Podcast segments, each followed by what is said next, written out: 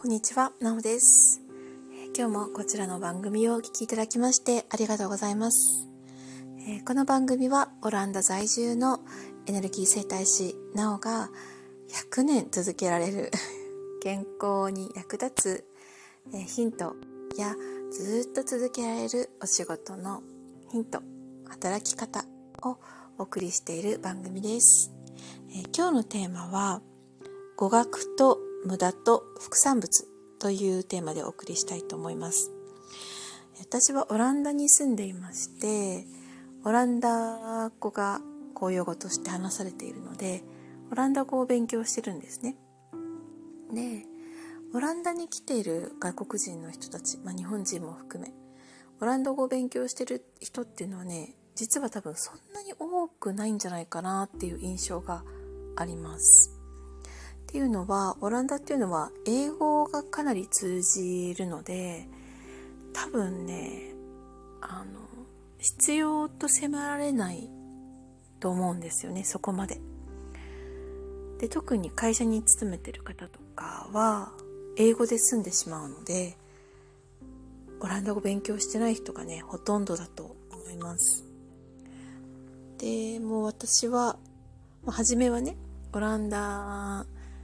に来たからにはあの試験を受けなきゃいけなくって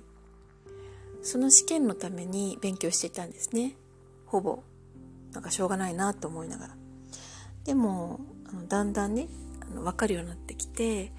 地域の情報誌とか雑誌とか読めるようになってきたしあとはテレビを見てもね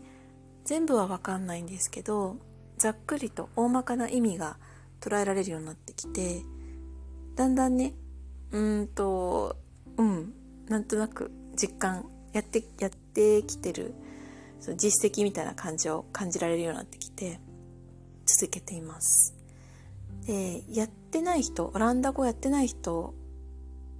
が皆さん口を揃えて言うのがオランダ語ってやっても無駄じゃんっていうことなんですよね。確かにオランダ語ってねオランダでしかほぼ話されていない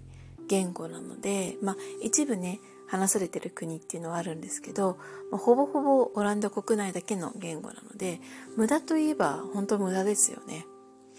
ですごくよくわかります。私も本当にそういうふうにの思考回路っていうのはわかります。ただね、その無駄なことをやっていて、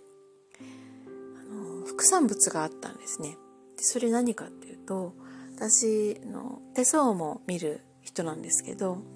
手相がねすごく変わったんですよ。もう信じられないぐらい変わってでその変わり方が示していることっていうのはすごくね思慮深くなっていくっていうことを示していて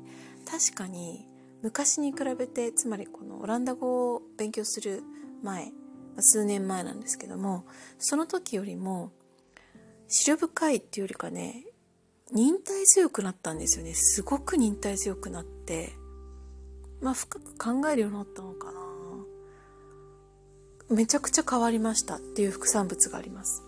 っていうのはこの語学っていうのはあのどこかのえっとなんか論文だったかな。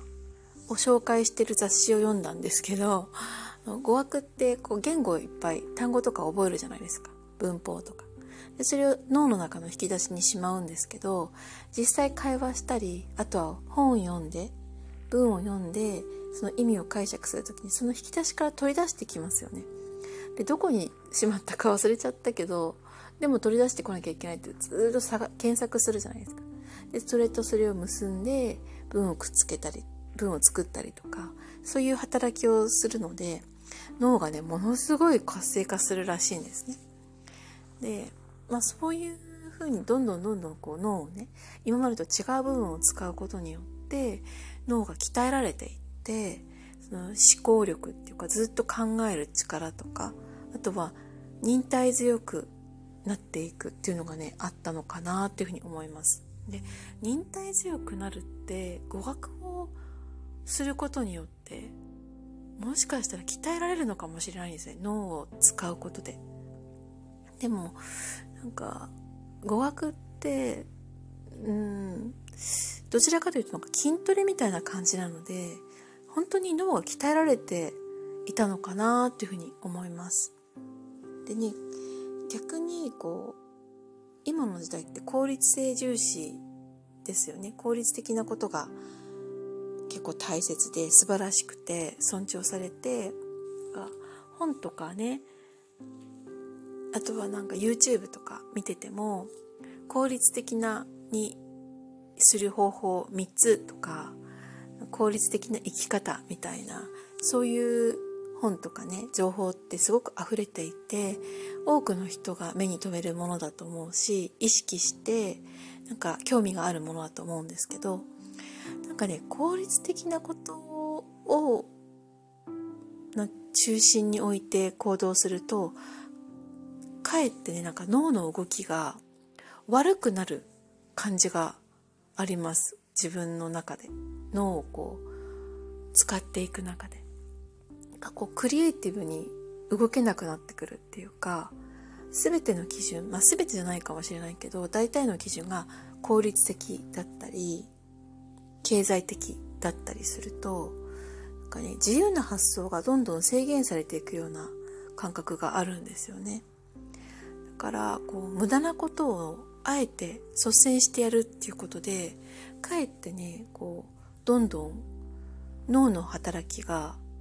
今までと変わってきて違う発想とか、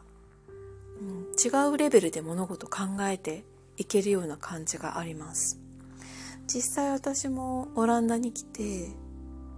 40過ぎてからね新しい言語を学び始めてあの脳的には厳しいんですけど語学の発展はちょっと置いといて物事の考え方とかアイデアの出方とかがすごく変わったんですよ。例えば、まあ、健康もそうだし、うん、そうねあのネガティブになりすぎなくなったっていうのもありますしあとはあのお仕事の感覚ですね。お仕事のアイデアとかがすごくねあの湧いてくるようになったんですよね。制限をなくなってきたっていうか。が日本にいる頃っていうのは例えば先輩がやってることだったとか教わったことを完璧にやるっていうことが私の中で、うん、決まりじゃないけどそこを中心に回っていたんですよね。だから何て言うかな。その誰かがやってきた路線のことしかできなかったんですよね。けどオランダに来てから言語を学んだり、まあ、言語だけじゃないと思うんですよね。新しい環境でこうサバイブしていくっていうのってものすごいこう全身に刺激になると思うので。